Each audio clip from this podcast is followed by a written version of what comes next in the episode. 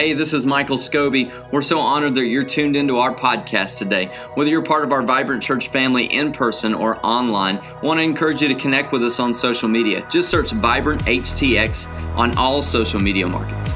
You can also go to vibranthtx.com to hear about things going on, connect with a life group, or even get to know some of our pastoral team. We pray this message inspires you, challenges you, and helps you make your next step in following Jesus. Let's jump into the message. Amen. Vibrant Church, let me hear from you Sunday morning. Come on, where you at?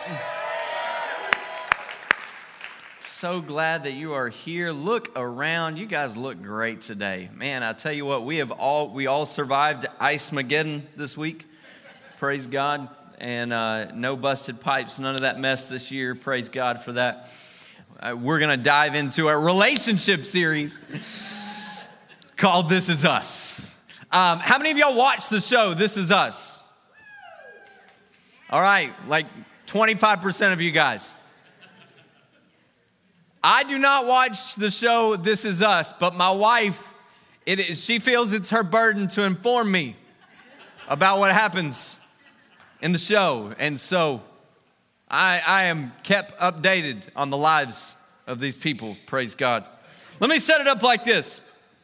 Uh, in the beginning, God created everything there was to be created, right?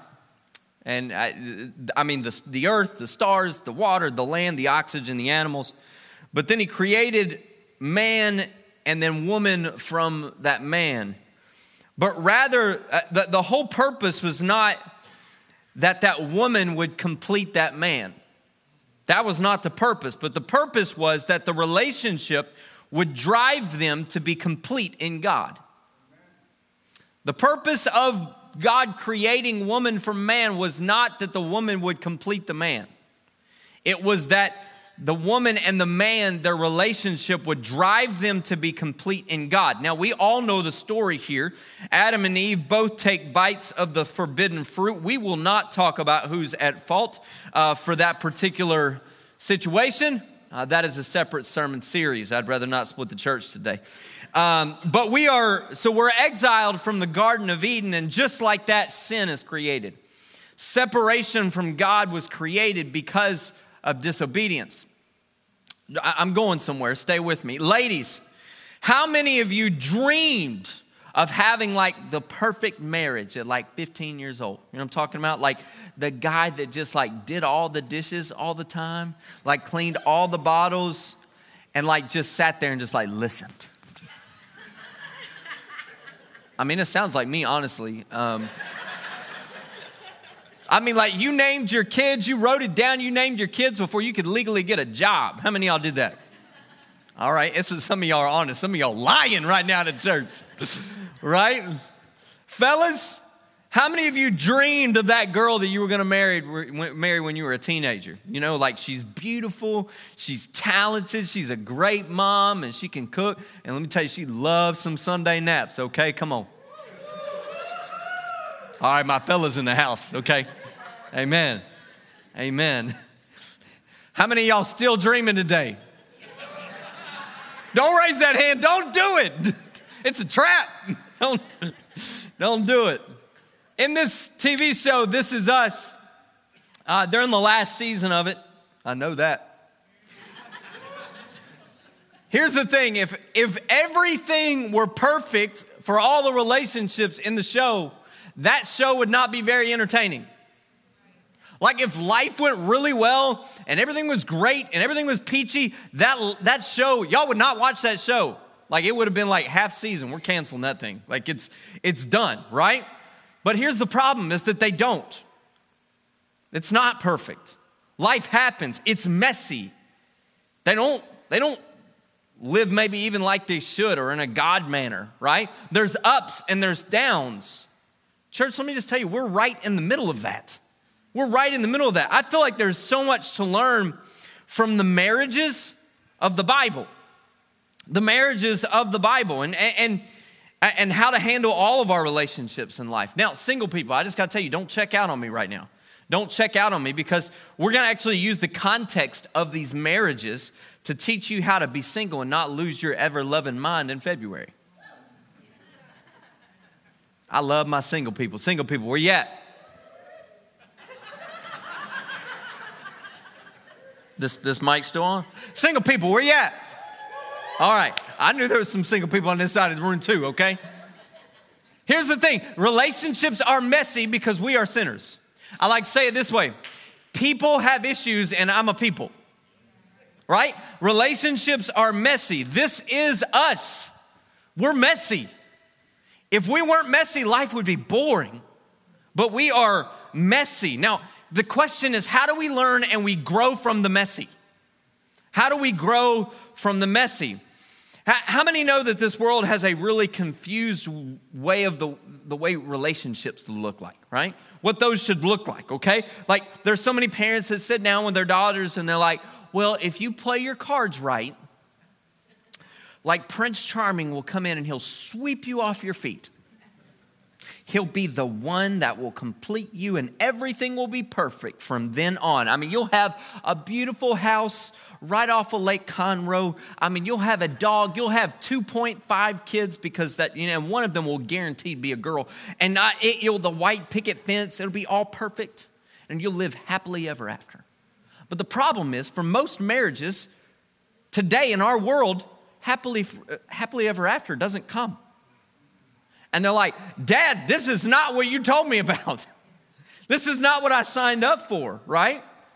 We're going to look at a very unusual story. And I wanted to actually preach this one first um, to scare the rest of y'all off for the rest of them. I'm just kidding. I, but this one's a very unusual story with some very weird twists, okay? Like all of the stories, I, I wanted to start with the weird one first, get it out of the way. But in this story, um, and it's in the Old Testament, and there's a guy named Jacob, and he sees this beautiful girl named Rachel.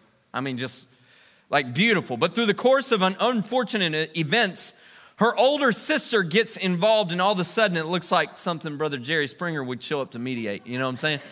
Um, the great Reverend. And uh, let me give you some context here. Jacob walks to the well, and he sees his uncle Laban and his daughter Rachel. She was gorgeous, like 10 out of 10. Like he falls head over heels for her. Now, some of y'all are doing the math right now and you're thinking, his uncle's daughter makes them cousins. Yes, they were cousins. They're definitely from Alabama. Anybody watching from Alabama online, I love you. Y'all know it's true though. So he's dating his cousin and he wants to marry her. Like he's dating his cousin, he wants to marry her. He's thinking, man, if I can just marry her, my life will be complete. Like if I could just, if I could just get to the wedding, if I can marry her, my life will be perfect. It will be complete. Here's what we know. The context of the story is that Jacob never had the love of his dad, was never respected and loved by his father. Jacob ended up losing the love of his mother, and he didn't grasp the unconditional love of God. This complicated things for Jacob. He started making rash decisions. It's not a surprise that when he sees her, he thinks, man, if I can just marry her, my life will have meaning. I can be proud of me if I, if I can just marry her. Guys, it happens in our world all the time. Maybe you were the one, or you know someone that, that felt inadequate unless they had a person to date, right? Unless they had somebody they were dating or somebody on their arm. Like something was always wrong unless they were dating somebody. Why? Because without them, there was no meaning. There was no meaning to life. Or it's like the, the, the middle aged guy that hasn't made like a great faithful wife or a job, kids, and he gets bored with it. Life starts changing, hair gets gray, falls out, so he trades the faithfulness of his wife for a younger woman that's attracted to his money. He gives it all up because it makes him feel powerful and desirable. It all begins with this statement that just is five words, but it's, it's five words that changes the mentality of every one of us if we allow it to seek into our spirit.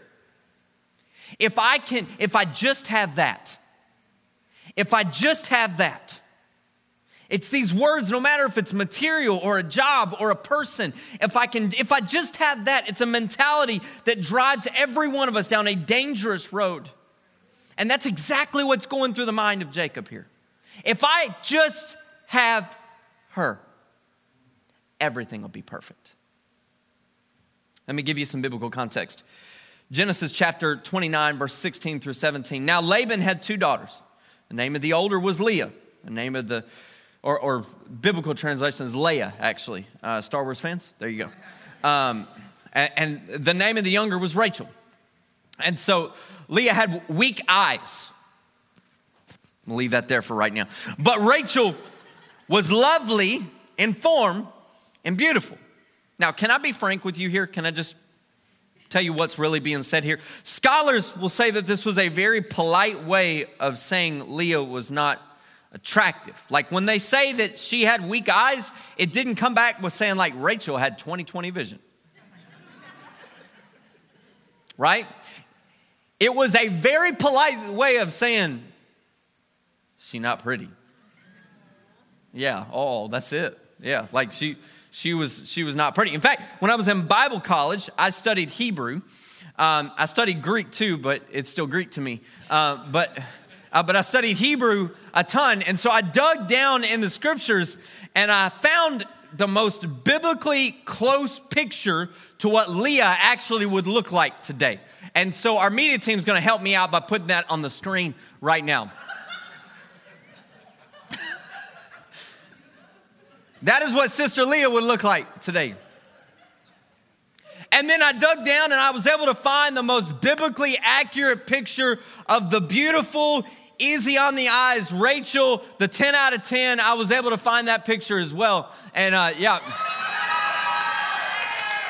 How did that get up there? How did that, how did that, man, I'm so sorry, guys. That, that is a picture of my beautiful 10 out of 10 wife, Carmen.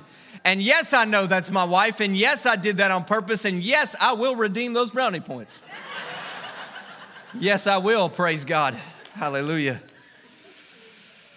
But from, hey, church, don't, don't miss this. From a physical standpoint, you shouldn't undervalue physical attraction because that's how God made you. But in our over sexualized culture where everything is about getting naked and getting between the sheets, it's very easy to overvalue the external or the physical, and that's just wrong too. It's the truth. We find in this story that the older of the two sisters, the one that has weak eyes, ends up being the one that's far superior from a standpoint of character. And often, all that matters is what's on the inside. And in this story, the Bible, we all see that Jacob, he ends up spending a month at the house with Laban. He spends a month at the house there, and, and after that month, he's like, I am all in. Like, I am sold. I want to marry Rachel. Like, he's sold like John Michael Montgomery at an auction. He's like ready. Like, like but in that culture, parents didn't allow kids to spend much time with the person that they were dating or, or, interested in. And so they didn't spend much time together, but he was in love with her based off of only the external. It was important, but it can't be everything. Let me tell you a story. There was a couple, beautiful young couple, both of them. Not, there were no Leahs involved here. They were both good looking people. And um, they're getting married, and and uh, but the, the girl went to our church and, and she came to me and was like, um, hey, like I'm get I want to get we're, we're engaged. We're gonna get married. This is my this is my fiance. First time I'd ever met him. And uh, he's a good looking dude. I mean, like had blue eyes. I mean, like looked like he could play linebacker. I mean, a good looking dude, right? Um, well, in the counseling, I started doing premarital coaching with him. I said, well, where do you stand as far as belief? Are you a believer? You believe in the Lord? And uh, they, say, they looked at each other and like, ah, yeah, we didn't, we didn't really, really talk about that. We didn't, that wasn't kind of thing that kind of, kind of came up. I was like, okay. Well, like, I started asking them questions. What about, like, down the line, you're to parent together, and one wants to serve God and raise your kids in the church, but then the other doesn't? He wasn't a believer. One wants to be faithful to God and tithing, and the other one doesn't want to even talk about it. One wants to live a life that's pleasing to the Lord. Bring, bring the word into the home and pray with kids and, and, and celebrate things that we do. Like live a life that's honoring God. Well, the other one doesn't want to. Well, I finally just had to meet with them separately, and I told the girls, like, like I get that you love him, and I get all of that, but if you're going to remain faithful to the Lord, ultimately you're going to have to make a decision because what are you going to do when your baby is sick and you have a choice? Are we going to worry or are we going to pray? Are we going to worry or are we going to worship? I mean, that's great that he's got great eyes and he could like bat his baby blue eyes at that baby, you know? But what good is that going to do? Ultimately, you have to make a decision more than just the physical and what's on the outside. You can't build a marriage on the external. That leads us to believe that marriage is the be all end all. You know, I grew up in a culture that said if you didn't get married by 25, there's something wrong with you. I know it's real quiet, but it's still the truth. Now, it's not like that much in, in nowadays, and, and that's okay. That's all right. But we can't build marriages, healthy marriages, off the external. If we do that, it's so shallow. It's so shallow. It, it, it, so, the few points I want to bring to you today. When, when we believe that marriage is the key to our worth, there's a few things that we do. And I find this in the story here. When we believe that marriage is the key to our worth, number one, you compromise more than you should.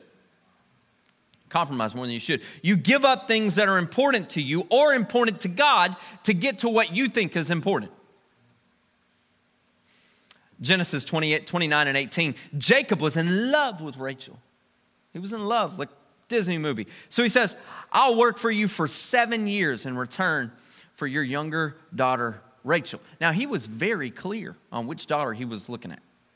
Like, very clear. Your younger daughter, Rachel. I know in today's culture it's easy to look at that and get like super offended. Um, like, he worked for seven years, and uh, but, but the way that it was in those times culturally is that the man would prove that he could provide by either providing money or paying in the form of livestock or work, okay? That was the way he proved his worth, okay? And so now you might think that's like incredibly romantic. He worked for seven years. That's beautiful. He worked for, yeah, he would work for seven years. Now I, I get it, okay? But it's also insane because he starts out offering four, almost four times what the normal offer would be in the culture that day. He's like a terrible negotiator, like the worst. Like he walks in, he's like the worst guy to go used car shopping with, right? Like you go to buy a used car and you're like, oh, that you want 10 grand for that? Well, what if I paid you 37? I'll take it. Sign me up, right? He was desperate though, right? You compromise when you're desperate. He was desperate for Rachel. He was, this is the guy that's saying that I will do anything that you ask to, to get her. I'll give up anything. I'll give up more than I should. It doesn't matter. There's nothing I'm attached to that I won't give up. Guys, the same thing happens today. The same thing happens today. The sweet girl wants to save herself from marriage, but then pushes the, meets the young man that pushes boundaries and, and pushes the boundaries, and she wants to say no, and, and, and it, he keeps pushing, and, and then finally uh, she thinks, well, maybe if I give him my body, he'll give me his heart. And then she compromises. Maybe he's a 30 something, a single, and he meets this girl, and, and she's not really who God has called him to be with, but and she doesn't have healthy boundaries or qualities, but all his friends are married, and they're like, Well, bro, this might be your last chance. You might as well marry her now. So you compromise. It's the person that's been blessed with a great life and family, but you see this shiny new object, whether it's a job or a house or a car or money, and you'll think, I'll do anything to get that. And you compromise what is most important to you and to what God has for your life. So you can get that shiny new thing. You compromise. That degree, that position, I'll compromise anything so I can get on that stage so I can have that thing, so I can do that thing. The first thing that you do is you compromise. The second thing that you do when you believe that marriage is, it determines your worth is, is you become demanding. I want, that's exactly what Jacob did here. I want you to see this. Um, Genesis 29 21. Then Jacob said to Laban, He said, Give me my wife. Excuse me? My time is completed and I want to lie with her. He's essentially saying, I did my part. Now send her over here. You can see how shallow this is, right? You can see how shallow it is, based completely off the external. This is actually com- calm compared to the, the actual text uh, translation. It's, it's not honoring to the father or to Rachel. Honestly, this is, this is what happens in, and in so many marriages today, and I believe society has normalized it, is that rather than marriage being a covenant like God intended, it becomes a contract. I'm going to say that again so you can get that and you can write it down and you can let it soak in your spirit. Rather than marriage being a covenant like God intended it, we allow it to be a contract or we make it into a contract. You do this and I'll do this. As soon as that happens, when we allow and set this kind of system up, our expectations of each other raise to levels that it's impossible to meet. This creates offense because offense is birthed by difference of expectation. Sex is a common place for where this happens in marriage. It's a common place. Like, babe, I did the dishes. I put the like kids in bed. Like I, I bathed all the kids. I got them all in bed. Now I'm ready. Let's get biblical. Right? Maybe you've been demanding and nitpicking about everything in your home, using words like never and always, getting demanding. We end up having all these expectations, and this becomes a problem because women expect men to know. They don't.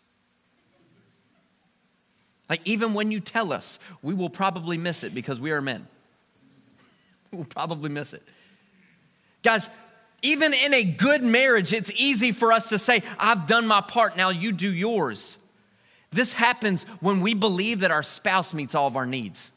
Because the purpose of a, con, uh, uh, of a contract in a marriage is to say, well, I can get us this far, you get us the rest of the way. Rather than saying, we're both going to team up and go as far as we can and lean into Jesus to get us the rest of the way.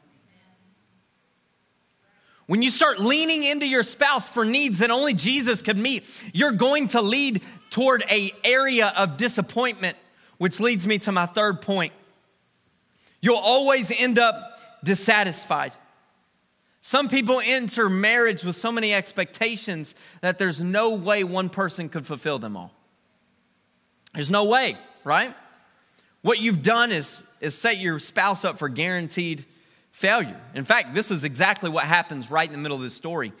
Um, what happens here is Jacob works seven years, seven long years. He works for Laban and, and does everything that he's asked to do. He comes to Laban, he says, All right, I've completed the work. Now I want my wife.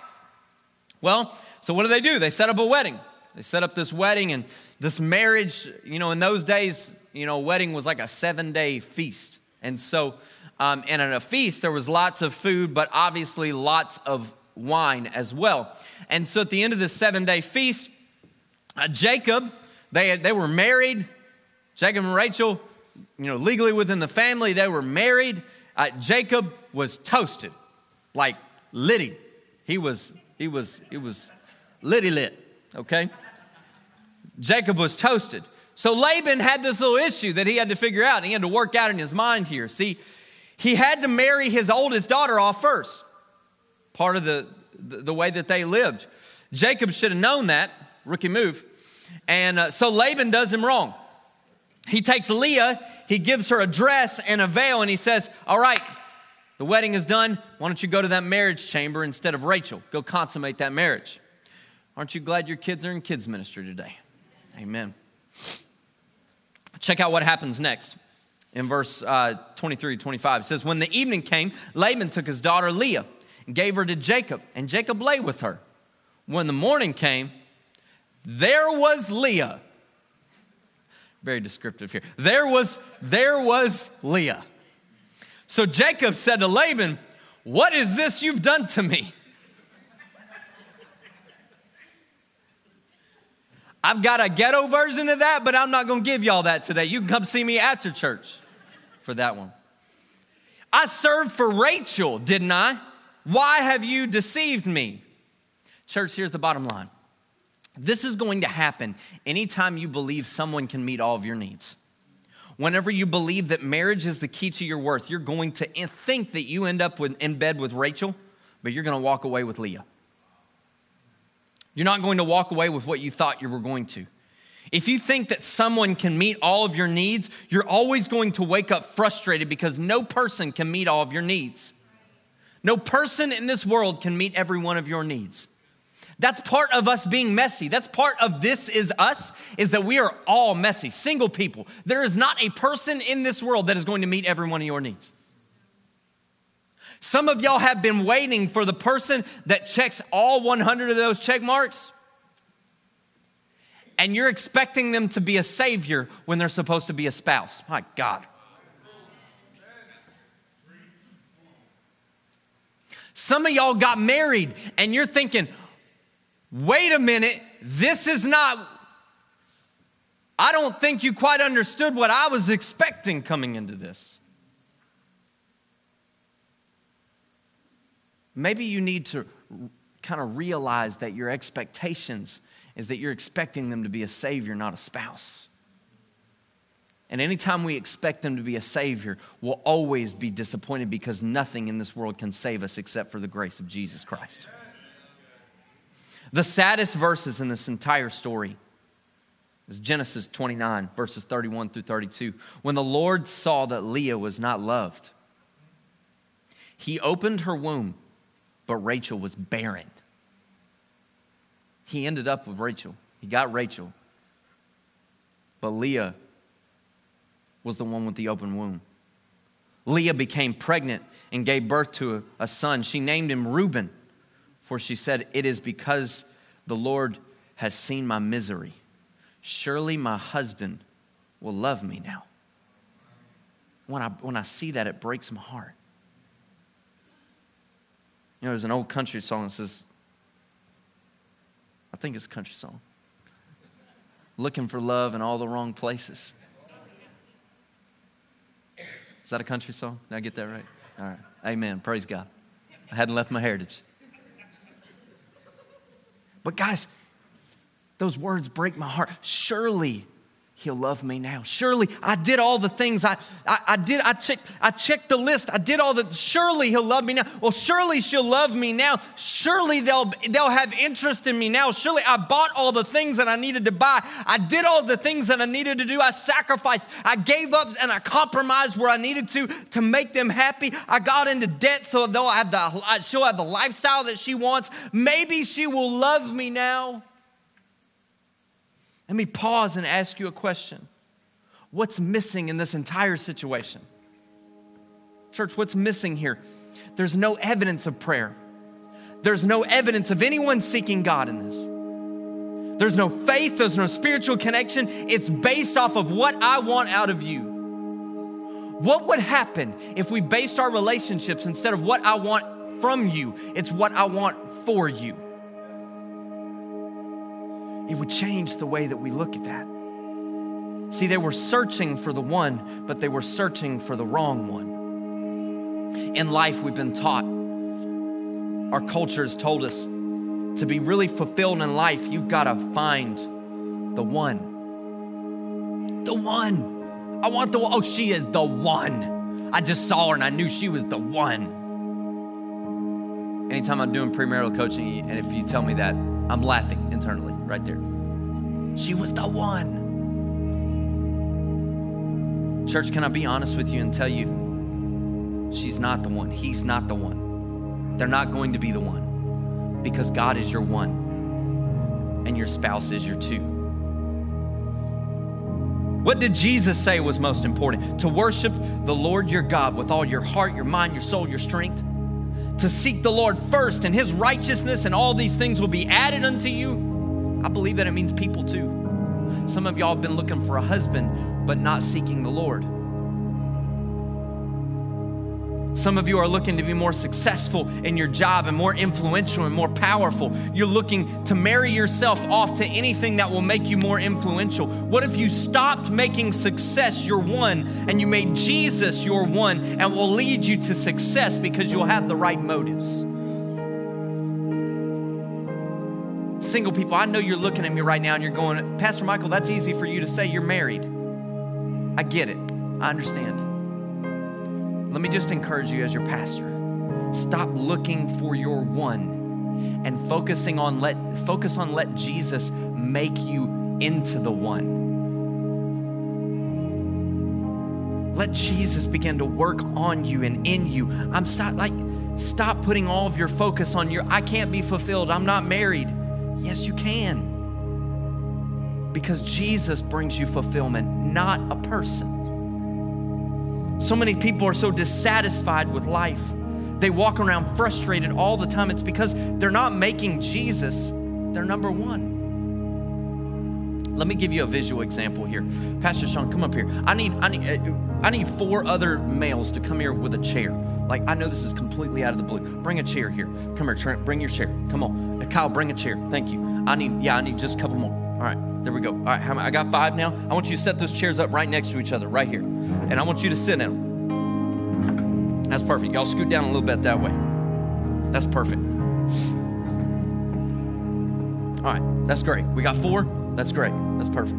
Y'all sit down in the chair. What happens is we we like to put our lives in orders of importance right here. Okay, and we say, Trent, this is going to be the God chair. Okay, all right. And we're going to say, all right, this is the number one thing, this is the number two thing, this is the number three thing, this is the number four thing. I'm going to put all of these in order. Well, I've got, we're going to play a little duck, duck, goose here. I've got God, I've got my family, I've got, I've got my kids, I've got my job. All right? In fact, since family's here, we're going to put money right here. All right? We're going to put God, we'll put family, we'll put money, we're going to put my job right there. And we'll say, all right, well, I'm going to place these in order of importance. Gonna place them in order of importance. So I'm gonna get my life right.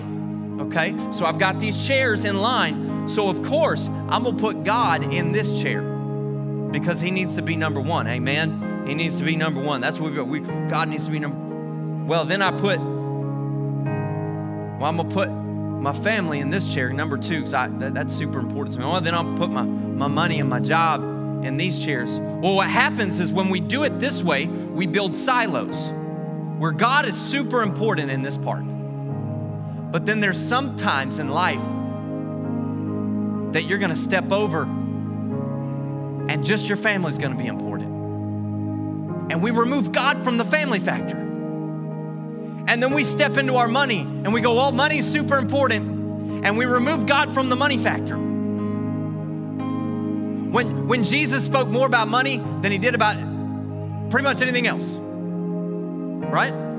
Well, then, well, then I got my job. It's my calling, right? I'm called to be an executive. I'm called to, this guy right here is a fireman. He's a beast. He's awesome. A fireman. Uh, I'm called to be a fireman, right? I'm called to it. I'm gonna put, well, what happens is we remove the God factor from the fireman factor. I'm picking on you a little bit, Andrew. I love you. But what happens is when we we we we we remove the God factor from the fireman factor, we're this far away from fulfillment. So rather than putting life, creating silos in your life, well, this is the God port, this is the this is the God chair, this is the family chair, this is the, the, the money chair, and this is the job chair. What actually needs to happen, this is about to get real fun, y'all. Y'all ready? What actually needs to happen is Jesus wants to cover all of your life.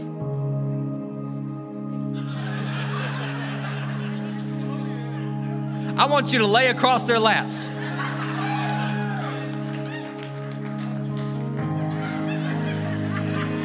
Photography team, you're welcome. Just hold him. Hold him tight, okay? We don't need any injuries. We don't have workers' comp here, okay? Here's the point is that Jesus doesn't want a silo system, He is the system. Yeah. He doesn't want you to say, Well, I want God in my relationship. You get God so you can have great relationships.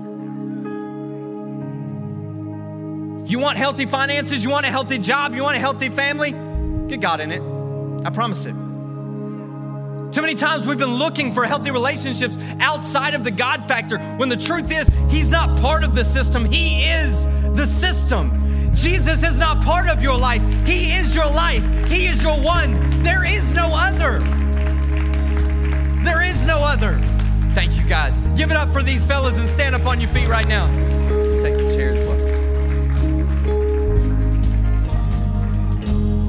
I want you to check this out. Don't miss this. This is powerful.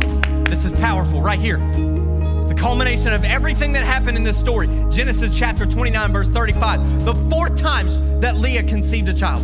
Fourth time. She conceived again. When she gave birth to a son, she said, This time I will praise the Lord. This time I will let God encompass everything. This time I will praise the Lord. So she named him Judah. Then she stopped having children. Note, Leah, not Rachel, was the mother of Judah. Through Judah, Jesus, the Savior of the world, would once be born proving that what once started and looked like a mess turned into a miracle. But it was only when she finally got it right that it doesn't matter how much disappointment that I've had in life. It doesn't matter how much how many issues that I've experienced. It's messy, but I've got to bring Jesus into it. My marriage may not be perfect. It's not going to be because I'm not perfect. But if I grab her hand and I say, "God, I need you in this with us." God, I need you in this with us. God, more than anything in this world, I need you in our marriage, wrapped up inside of this thing. I need you in our relationship. You can start to find wholeness. You can start to find a, a, a true fulfillment in your marriage. Stop looking for fulfillment in the world. It's not going to get you there. Stop trying to find fulfillment in a person. It's only in a Savior. And it might look messy, but Jesus is on the way to making a miracle because a little Judah is being born in your life a little Judah is being born in your life. Right now, what I would love for you to do is just close your eyes across this room. Maybe that's you right now, and your life is messy. Your life, it looks like a mess around you. Whether you're single, you're married, you're divorced. I don't know what that looks like for you, but it looks messy. Let me tell you, we serve a God that specializes in messy, and He's in this house specializes in messy. I don't care what mess you have going on, we serve a good God that comes in and he will rescue your situation. But you've got to allow him to, to touch all the chairs, to sit in all the chairs. You've got to allow him to sit in all the places because the only throne is his. The only throne is his. Let me pray over you before we worship together.